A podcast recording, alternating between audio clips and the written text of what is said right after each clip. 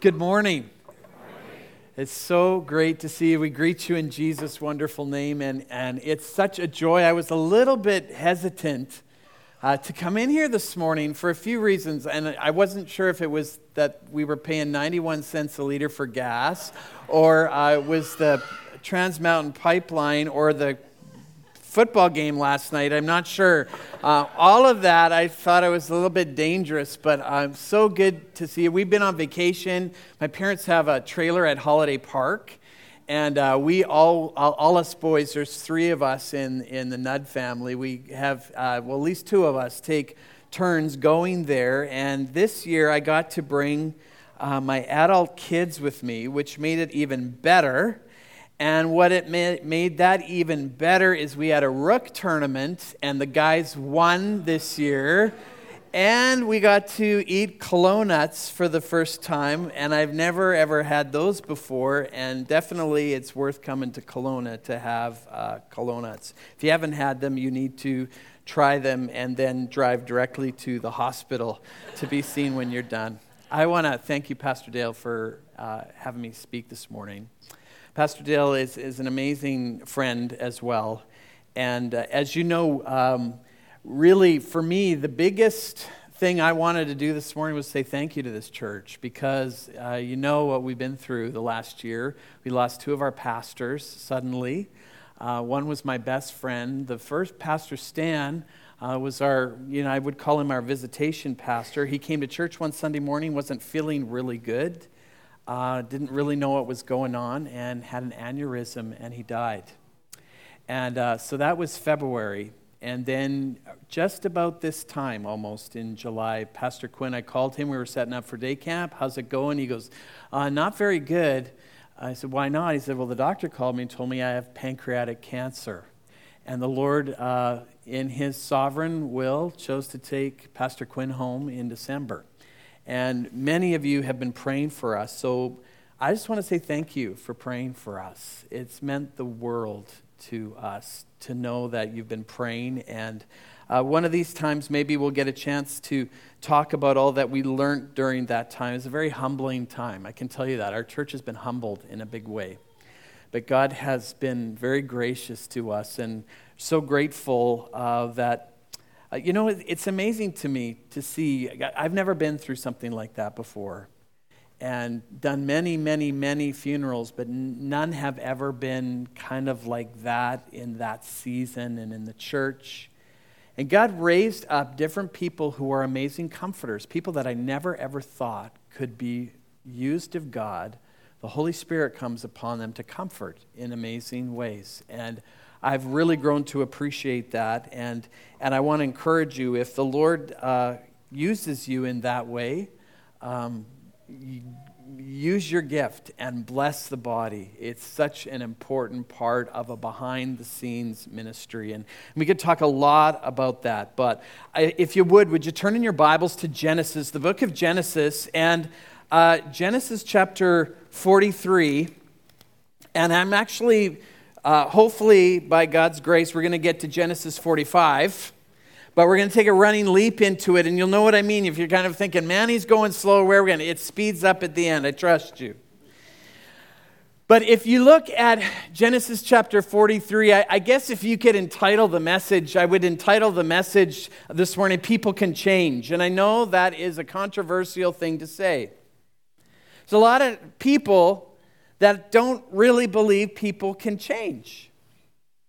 And I want us to see from the Word of God how God is able to work the situations and the circumstances around in our lives so as to produce change that we never ever thought was possible. So, chapter 43, as we come here, the, the brothers, and this is the account of Joseph, and, and the brothers have met Joseph, Joseph's brothers.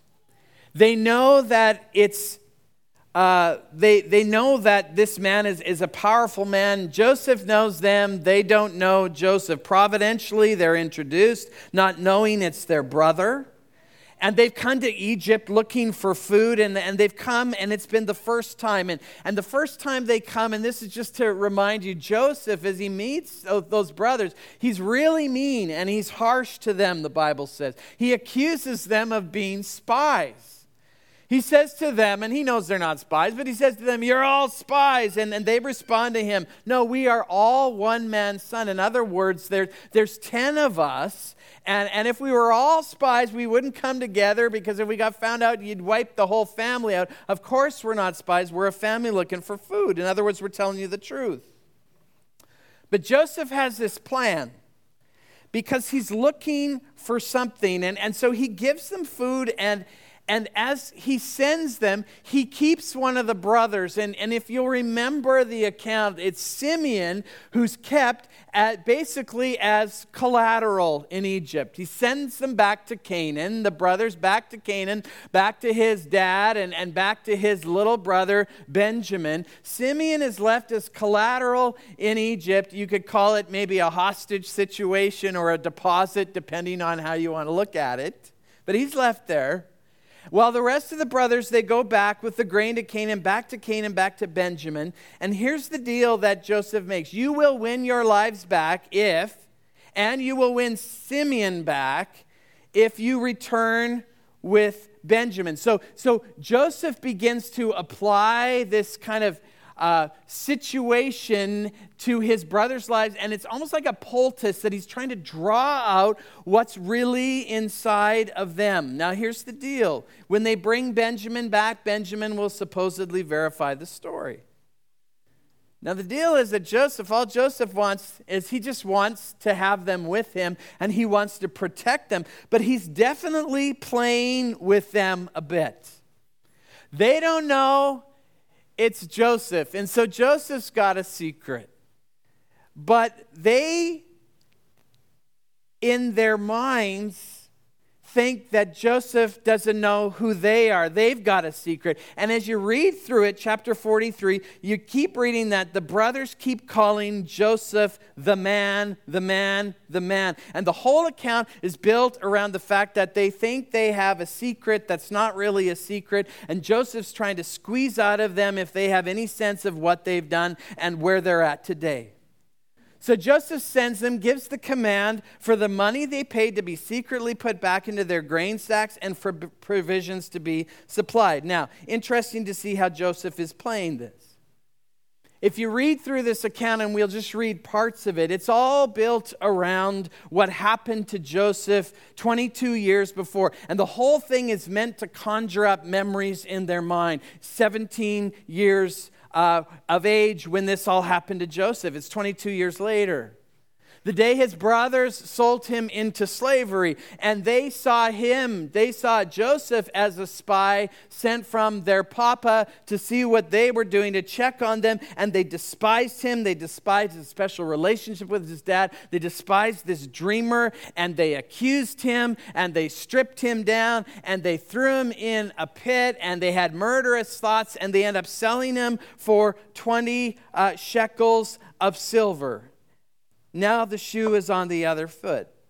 And the question is are they self aware at any level? So here they are, chapter 43. They open their bags. and they also see the money in there. Wouldn't would make sense to me that they would have seen 20 shekels of silver there as well. Joseph trying to remind them, does anything look familiar at all? All designed to trigger a memory 22 years ago, so distant, but it's the secret they're holding.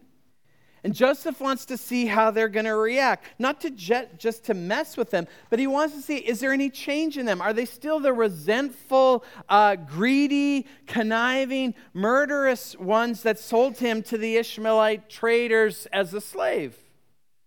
Well, we'll see later that Joshua's goal is restoration. But before restoration comes, there has to be change. There has to be confession. There has to be repentance. Look at chapter 43, verse 1. It says, Now the famine was severe in the land, and it came to pass when they had eaten up the grain which they had brought from Egypt that their father said to them, Go back, buy us a little food. So we're almost done the food. It's time to go back to Egypt. Now remember that they've left Simeon in Egypt this whole time. So sorry, Simeon, about that.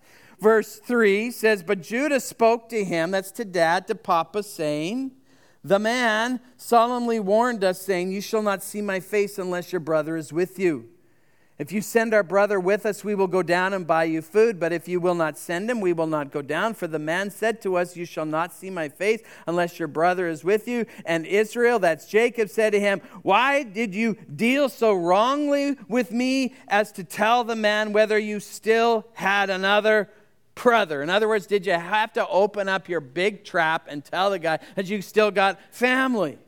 Verse 7 But they said, The man asked us pointedly about ourselves and our family, saying, Is your father still alive? Have you another brother? And we told him, according to these words, could we possibly have known that he would say, Bring your brother down? Just a hint. Joseph's asking the questions. It's, not, it's almost like Joseph knows something about them. But they have to go, and if they, they go, they have to take Benjamin, the youngest. They have no choice. Look at verse 11. And their father Israel said to them, If it must be so, then do this. Take some of the best fruits of the land in your vessels, carry down a present for the man, a little balm and a little honey, spices and myrrh, pistachio nuts and almonds. Take double money in your hand. Take back in your hand the money that was returned in the mouth of your sacks. Perhaps it was an oversight. Take your brother also and arise, go back to the man. And may God Almighty give you mercy before the man, that he may release your other brother and Benjamin. If I am bereaved, Israel says, I am bereaved. so he says, Take double. The famine is worse, the price has gone up. But it's amazing when you read this. Did you notice that it says the word Israel? Jacob's called Israel there. I think the Holy Spirit's trying to tell us something. See, Israel, remember, Jacob means heel catcher, Israel means governed by God. And God's been working in Jacob's life, in Israel's life. There's a big difference now in his response. He just gives in. He feels like he's at the end of his rope. And what's his answer? He says, Well, take all this stuff, take double the money, and uh, take your brother with you. And he says, If I am bereaved, I am bereaved. You know, that's called letting go. Israel is finally letting go. Every one of us can relate to this. God brings us to the end of our rope. And we think that the end of our rope also means it's the end of any strength for us. And so it's so hard to let go of the rope. But God wants us to let go of the rope and discover a whole new realm of what He can do, and we trust Him at the end of ourselves. And when we come to the end of ourselves, that's when God has just begun. But we white knuckle it, don't we? And, and we don't want to let go. And so they head back, just as Israel instructed. They're invited in for a noon meal at Joseph's house, which is the big meal of the day. They're like, What in the world is going on? Now, the men, verse 18, were afraid because they were brought into Joseph's house. You know, there's some places you just want to go in and go out, but not Joseph's place because you're uh, scared he's going to find out something about you. And they said, It's because of the money which was returned in our sacks the first time that we are brought in, so that he may make a case against us, seize us to take us as slaves with our donkeys. and when they drew near, the servant steward of Joseph's house, they talked with him at the door of the house. They, they can't escape. And, and he said, Oh, sir, we indeed uh, came down the first time to buy food. But it happened when we came to the encampment, we opened our sacks, and there each man's money was in the mouth of the sack. Our, mouth and our money is in full weight, so we have brought it back in our hand. We have brought down other money in our hands to buy food. We don't know who put the money in our sacks, blah, blah, blah, blah, blah. And they're just going on. And, and, and it's like no one's asking, but they're just confessing blah, blah, blah, blah, blah, you know, 90 miles an hour. They're sweating bullets. and Joseph's probably smiling while they're doing that. But Joseph's wanting them to sweat out something else. Verse 23 The steward said, Peace be with you. Don't be afraid. Your God and the God of your fathers given treasure in your sack. I had your money. Then he brought Simeon out to them. Really? It's that easy? Must have left them wondering. Follow this along. In all of this, Joseph wants his family with him in Egypt in safety to flee. Uh, and, and, and to come through the famine. Love and compassion. And Egypt is going to be the womb, the incubator that will turn this family that we're reading about into a nation. But, but, there's a big but here. Joseph's also trying to figure out where his brothers are coming from.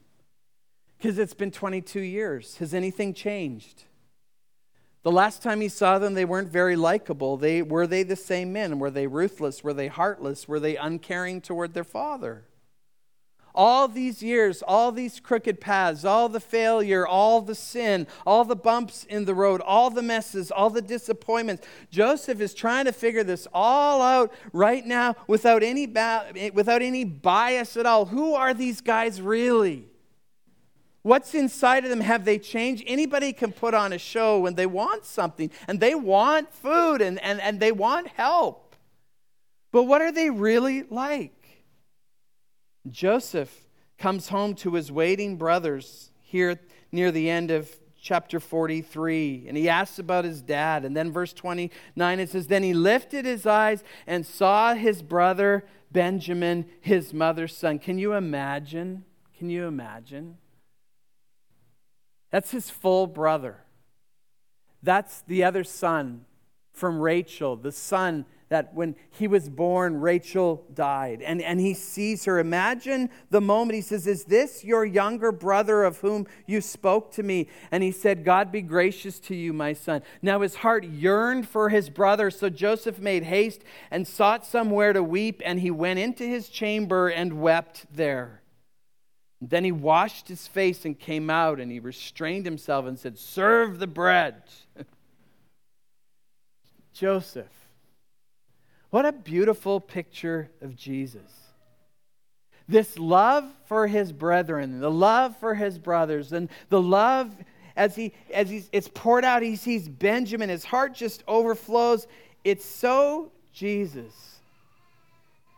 Yeah, I've got to tell you, brothers and sisters, I, I so see the Lord here in this picture while we too are in sin while we too hold on to our secrets. And we too think that Jesus, and we think it wrongly, that he's somehow angry with us in all of it, but actually it's his love. And we feel cornered at the time, but we're not cornered by his anger, we're cornered by his love. And he puts the pressure on. But it's love. It's, it's love all the way along. Sin must be confessed, yes. It must be repented of, yes. And change comes, yes. But God is looking for deep humility and brokenness all the while He loves us. And He works in us patiently, not hating us, but He is for us. He waits for this true brokenness without excuses, true humility. And Joseph's looking for that among his brethren. He's still kind of working this game and he won't sit with the family yet. But verse 33 it says, And so they sat before him, and Joseph sits them, the firstborn according to his birthright, the youngest according to his youth. And the men looked in astonishment at one another. In other words, how in the world could he know the birth order here? It's almost like this man knows something about us, you think? Verse 34. Then he took servings to them from before him, but Benjamin's serving was five times as much as any of theirs. So they drank and were merry with him. Five times. Why does Benjamin get five times more? Well, the obvious he's Joseph's favorite brother. he wasn't involved in the hurt. Yeah, that's all obvious. But you know what? There's more to it than that. He's testing them. He wants to see if that jealous resentment, remember the coat of many colors? He wants to see if that jealous resentment is still there, that streak in them. has anything changed? Because after all, you know what? When you come from a famine and, and the food uh, is, is unevenly distributed amongst you, you know, that's going to bring out some hangriness for sure. but nothing. No jealousy, no animosity. Could that really be? And they drink and they're merry with him and absolutely nothing. Something seems to have changed. Well, as we come to chapter 44, Joseph sets them up again and he sends them home, verse 1. And he commanded the steward of the house, saying, Fill them in sacks with food, as much as they can carry, and put each man's money in the mouth of his sack. Also put my cup, the silver cup, he's setting something up again, in the mouth of the sack of the youngest and his grain money. So he did according to the word that Joseph had spoken.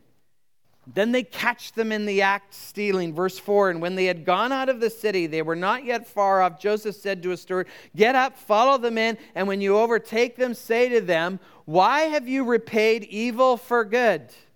Is not this the one from which my Lord drinks, in which he indeed practices divination? You have done evil in so doing. Interesting. Why have you repaid evil for good? Is that a trigger? Does that remind you guys of anything?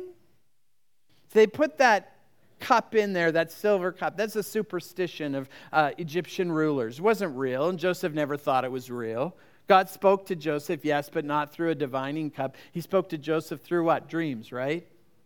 So this is all kind of fake, and he's having fun with them. So they, they have the inspection. Verse 12 says So he searched. He began with the oldest, left off with the youngest, and the cup was found in Benjamin's sack. Uh oh. And they tore their clothes, and each man loaded his donkey and returned to the city. So Judah and his brothers came to Joseph's house, and he was still there, and they fell before him on the ground. And Joseph said to them, What deed is this you have done? Did you not know that such a man as I can certainly practice divination? Busted. I'm a psychic. Don't you know I'm a psychic? I know everything that's going on. He's having some fun. he says, I know. But then something amazing happens here. Judah steps up, a different Judah than we saw before. This hard hearted man has softened. Verse 18 Then Judah came near to him and said, O my Lord, please let your servant speak a word in my Lord's hearing, and don't let your anger burn against your servant, for you are even like Pharaoh. And he begins to explain the situation to Joseph and he shares his heart concerning his dad. Pick it up there around verse 27. It says, Then your servant, my father, so this is him talking as his father would talk, said to us, You know that my wife bore me two sons. And the one went out from me, and I said, Surely he is torn to pieces, and I have not seen him since. But if you take this one also from me, and calamity befalls him, you shall bring down my gray hair with sorrow to the grave. Now, therefore, when I come to your servant, my father, and the lad is not with us, since his life is bound up in the lad's life, it will happen when he sees that the lad is not with us that he will die. So your servants will bring down the gray hair of your servant, our father, with sorrow to the grave. For your servant became surety for the lad to my father, saying, If I do not bring him back to you, then I shall bear the blame before my father forever. Now, therefore, please let your servant remain instead of the lad as a slave to my Lord, and let the lad go up with his brothers. For how shall I go up to my father if the lad is not with me, lest perhaps I see the evil that would come upon my father? This is a huge change in Judah. All of a sudden, Joseph, in the situation that he creates it, he begins to put the squeeze on his brothers. And here, Judah, as he squeezes him, all of a sudden, instead of this bitter and envy and murder and harshness, you're just seeing this beautiful love and selflessness come out of him. Joseph was looking at a changed man 22 years had changed him. He was different. His brothers were different. His papa was different. God had been at work in their lives through the years, through the situation, revealing himself, changing and transforming all of this in 22 years. But that now the brothers and these brothers, so important to remember. You know, when God is involved, people really do change. If they allow God to change them, if they surrender to the work of God in the moment. People can change. I know the world doesn't believe that, but we're Christians and we know the power of our God. God can change. Now, God forbid that I would be the same man 22 years later, let alone two days later, two hours later. God is always at work changing us from moment to moment to moment. Each week, we can feel completely different than we did the week before because God's done an amazing work where He's humbled us, or He's schooled us, or He has taught us, or He's blown this castle out of the water, or He's raised this valley up, or taken this mountain down, or whatever. I'm not who I want to be yet, but I can say, Praise God, I'm not what I was. See, our flesh is what puts people into categories and boxes and then says they'll never change. But the Word of God says that God is the author and the finisher of our faith. The world says, Can a leopard change its spots? And it's like, Not on his own, he can't. but what God does, a work in us, that's, that's, that's forever. By God's grace and by His Word and Spirit, people change, we change, they change. And, and as brothers and sisters in the church, we've got to give room and have hope for that that the Lord comes along and He changes the circumstances in our lives and people's lives, and He does it to put the pressure on. And it's not hate putting the pressure on, it's not anger putting the pressure on, it's the love of God putting the pressure on. And He corners us into these places, and we have no choice but to either stiffen up or surrender and change to the work that God wants to do in our lives. Now, people change. But I want you to see this also. Trust is earned. Trust can never be demanded or expected. Just because change has come you can't say, I can't say, well, because I'm changed, you must trust me. No, no, no. New day, new time, new work, but trust has to be earned. Now, Judah's change is manifested in his compassion for his dad. Think about what's just happened here. A son's been restored to his father, and a father's been restored to his son, and Joseph sees it. Take my life, Judah says, and, and let the little guy go back home. It would literally mean the world to my dad if you did this. He's, he's not the, this, this hot headed guy who doesn't care about his dad, who says, I'll do it my way. Who cares about my dad? Joseph's looking at huge change. So look at chapter 45, verse 1. I told you we get here, verse 1. Then Joseph could not restrain himself before all those who stood by him, and he cried out, Make everybody go out of the room. So no one stood with him while Joseph made himself known to his brothers. When could Joseph not restrain himself? When he finally realized that the change in his brother was for real. That's when it all changed for him. 22 years have passed by, and oh, the change that God has done. And he says, You know what? Everybody out of here except my brothers. I want to be left alone. What, what, what I'm going to do right now has to be done with great, great sensitivity. And I've got some news to share with them. It won't be easy news. But now comes the reveal everybody out except those who are affected. Don't you appreciate it when people deal with our failure in as small a group as possible. Isn't that Matthew chapter 18? Keep it as small as possible. God wants us to succeed, and God knows our nature, and He's out to make us succeed, not grind us into a corner. And, and it only needs to get bigger if it's necessary. So keep it private. Love covers a multitude of sins. Everybody, uh, I've got some stuff. We've got some stuff to share. Verse 2 And he wept aloud, and the Egyptians in the house of Pharaoh heard it. Then Joseph said to his brothers, I am Joseph. Does my father still live? But his brothers could not answer him, for they were dismayed in his presence. If only we could see this. This is what movies are made out of. 22 years later, the secret's out. The secret's no longer a secret.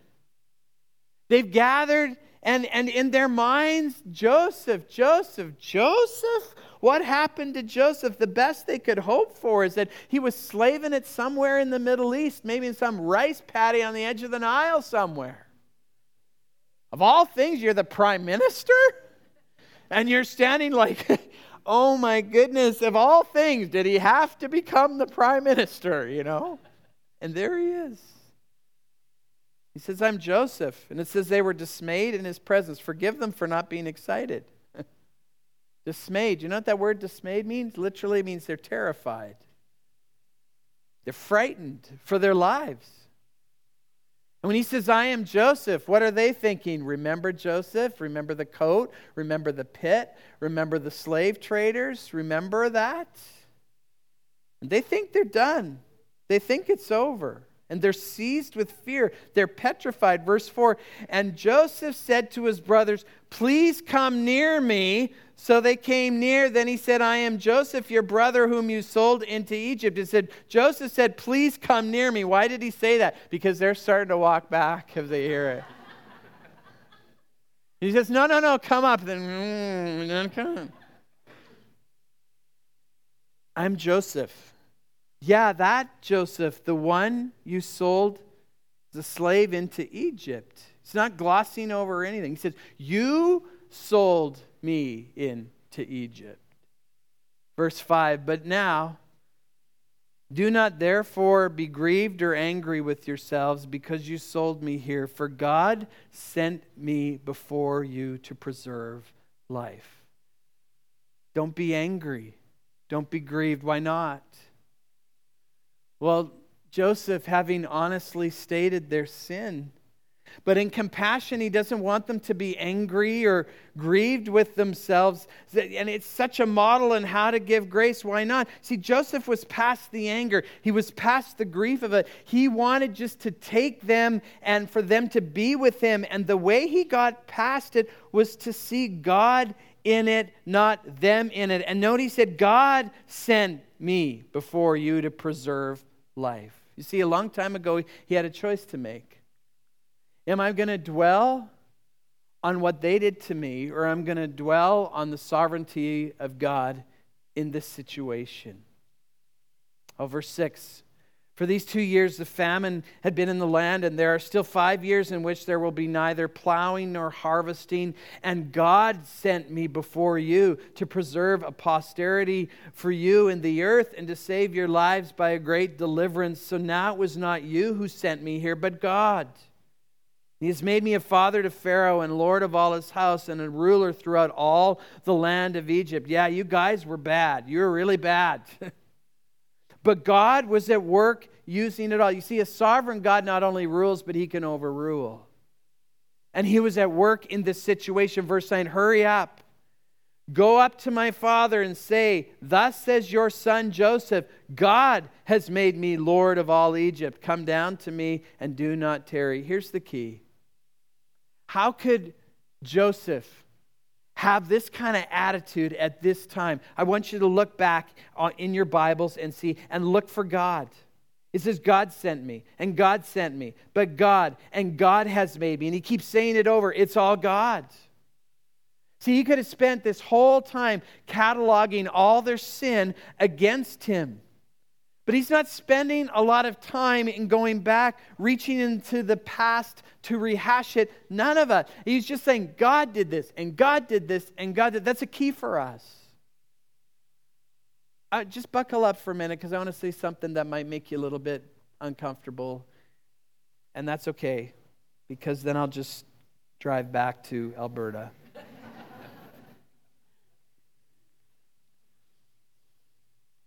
So I have been a pastor a long time. And I'm old like you, Dale.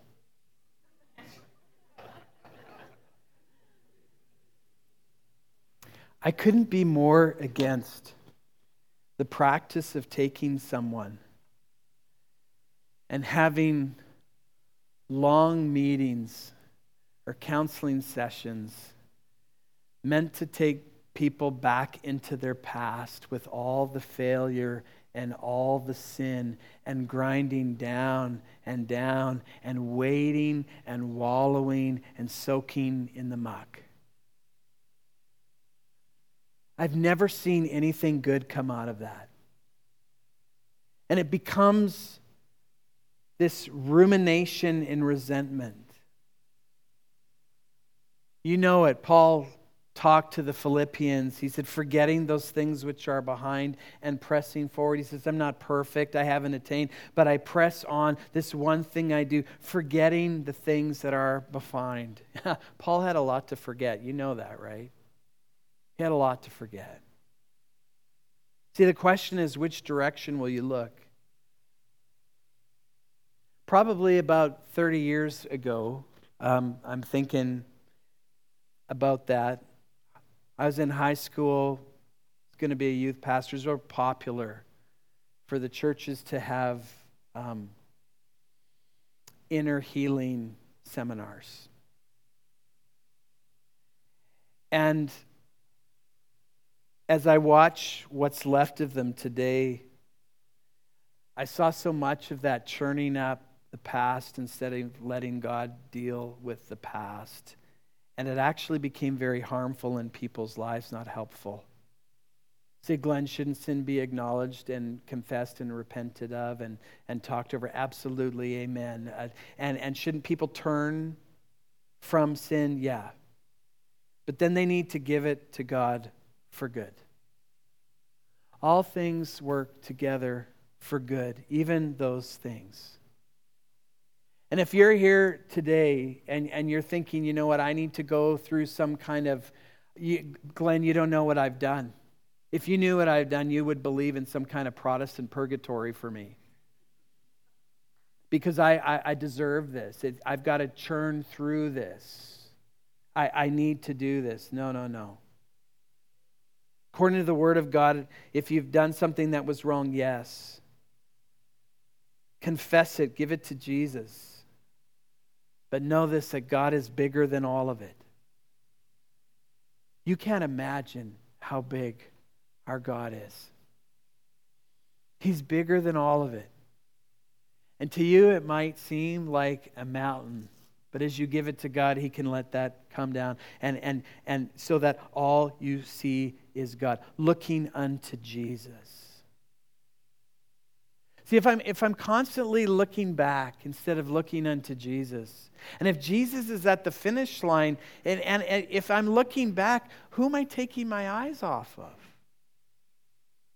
And what happens in this, brothers and sisters, even though a professional might be leading us along this track, is I begin to lose perspective and the resentment begins to grow in all kinds of direction, whether the hurt is eh, self inflicted or I've inflicted it on someone else. The resentment grows. I'm a mess. I start sinking, and, and I'm, I'm like Peter on the Sea of Galilee. We heard that. He, he, look, he sees the wind and he sees the waves and all of that. And if he didn't call out to the Lord, he'd be fish food at the bottom of the lake. But he did call out to the Lord. It's about focus versus distraction. Joseph could have been using all this time to create a nuclear bomb, to blow them all up, to have had it. But he didn't. He was overwhelmed by God in his own life. And he extends grace to them. That's the key. He's free. And he says, Go take this news back to your dad. And it's your job to do that. look at verse 10. You shall dwell in the land of Goshen, and you shall be near to me, you and your children, your children's children, your flocks and your herds, and all that you have, including your donkeys, your stupid donkeys. There I will provide for you, lest you and your household and all that you have come to poverty, for there are still five years of famine. What grace! He's given so much. Didn't earn any of it. But now all he wants to do is share it with them. The ones who hurt him so badly, it's just grace, grace, grace. Come near to me, verse 12, and behold your eyes and the eyes of my mother of my brother Benjamin. See that it is my mouth that speaks to you. So you shall tell my father of my glory in Egypt, of all my glory in Egypt, of all that you have seen, and you shall hurry and bring my father down here. Then he fell on his brother Benjamin's neck and wept, and Benjamin wept on his neck. Moreover, he kissed all his and he wept over them. And after that, his brothers talked with him. What a beautiful restoration. No court, no catalog of wrongs. God had done the work, and he just begins to weep over them in relief, in love, in compassion. Now, the report of it was heard in Pharaoh's house, saying, Joseph's brothers have come. So it pleased Joseph and his servants well. And Pharaoh said to Joseph, Say to your brothers, Do this load your animals and depart, go to the land of Canaan. Bring your father and your households and come to me. I will give you the best of the land of Egypt, and you will eat the fat of the land. Now you are commanded, do this take carts out of the land of Egypt for your little ones and your wives. Bring your father and come. Also, do not be concerned about your goods, for the best of all the land of Egypt is yours. Pharaoh says, I'm going to provide the moving vans for you. Tell your family to come and leave your junk there. We got better junk here for you. We're going to give it to you. And this is epic. Think of this. This is like a jumbo jet, you know, going to pick up the whole tribe. All expenses paid. Then the sons of Israel did so, and Joseph gave them carts according to the command of Pharaoh and he gave them provisions for the journey. He gave to all of them, to each man, changes of garments, but to Benjamin he gave 300 pieces of silver and five changes of garments. And he sent to his father these things 10 donkeys loaded with the good things of Egypt, and ten female donkeys loaded with grain, bread, and food for his father for the journey. So he sent his brothers away, and they departed. And he said to them, See that you do not become troubled along the way. What does that mean? You guys, brothers, don't overthink this. Don't fight about this. Just follow the directions. Don't all of a sudden start thinking in your mind, oh, this could be a trap. This isn't real. We're in it for good. No, no, don't get all selfish about it and get mad at Benjamin or whatever. Just, just focus on the plan. I love reading this because I know myself. We're God, not sovereign. I have the very real potential to sin against grace and undo the good news of his work and restoring power by digging back in the manure again and messing around in it. And creating all kinds of trouble and overthinking instead of sticking with the good news. I love Joseph. I love his wisdom. I love his exhortation. And as this works out, he says, Don't be troubled along the way. Then they went up out of Egypt and came to the land of Canaan to Jacob, their father and they told him, saying, Joseph is still alive, and he is governor over all the land of Egypt. And Jacob's heart stood still because he did not believe them. But when they told him all the words which Joseph had said to them, and when he saw the carts which Joseph had sent to carry him, the spirit of Jacob, their father, revived. Then Israel said, It's enough. Joseph, my son, is still alive. I will go and see him before I die. Good news for a changed man. This isn't Jacob. This isn't heel catcher. This is Israel. He's not the guy that was whining before all everything is against me. God had conquered his heart too. And Jacob believed, and it was enough. And he didn't even care. His son Joseph was the prime minister. He said, He's alive. That's enough for me. That's all that mattered. Let's bow our heads, shall we, as we close our time together. People change. As God works and as people surrender to the Lord, they change. And God works on both ends. There's a right way and a wrong way to walk in it, to let the past go to embrace grace in the future, to rejoice in it, and then to give and give. And the key in all of it is to see God in it, not man. And that will keep you out of the ditch every time. Father, I pray today for Calvary Chapel Kelowna. And Lord, great grace is on this place. And I thank you for that. I thank you, God, that you work and you do amazing things in spite of us. But Lord, us where we want to be, where you want to be, so that our hearts in alignment with you. God, I pray for this church. And I pray, Lord, your continued blessing on these people. And I pray, Lord, there will be bridges out to a world that needs you and your grace.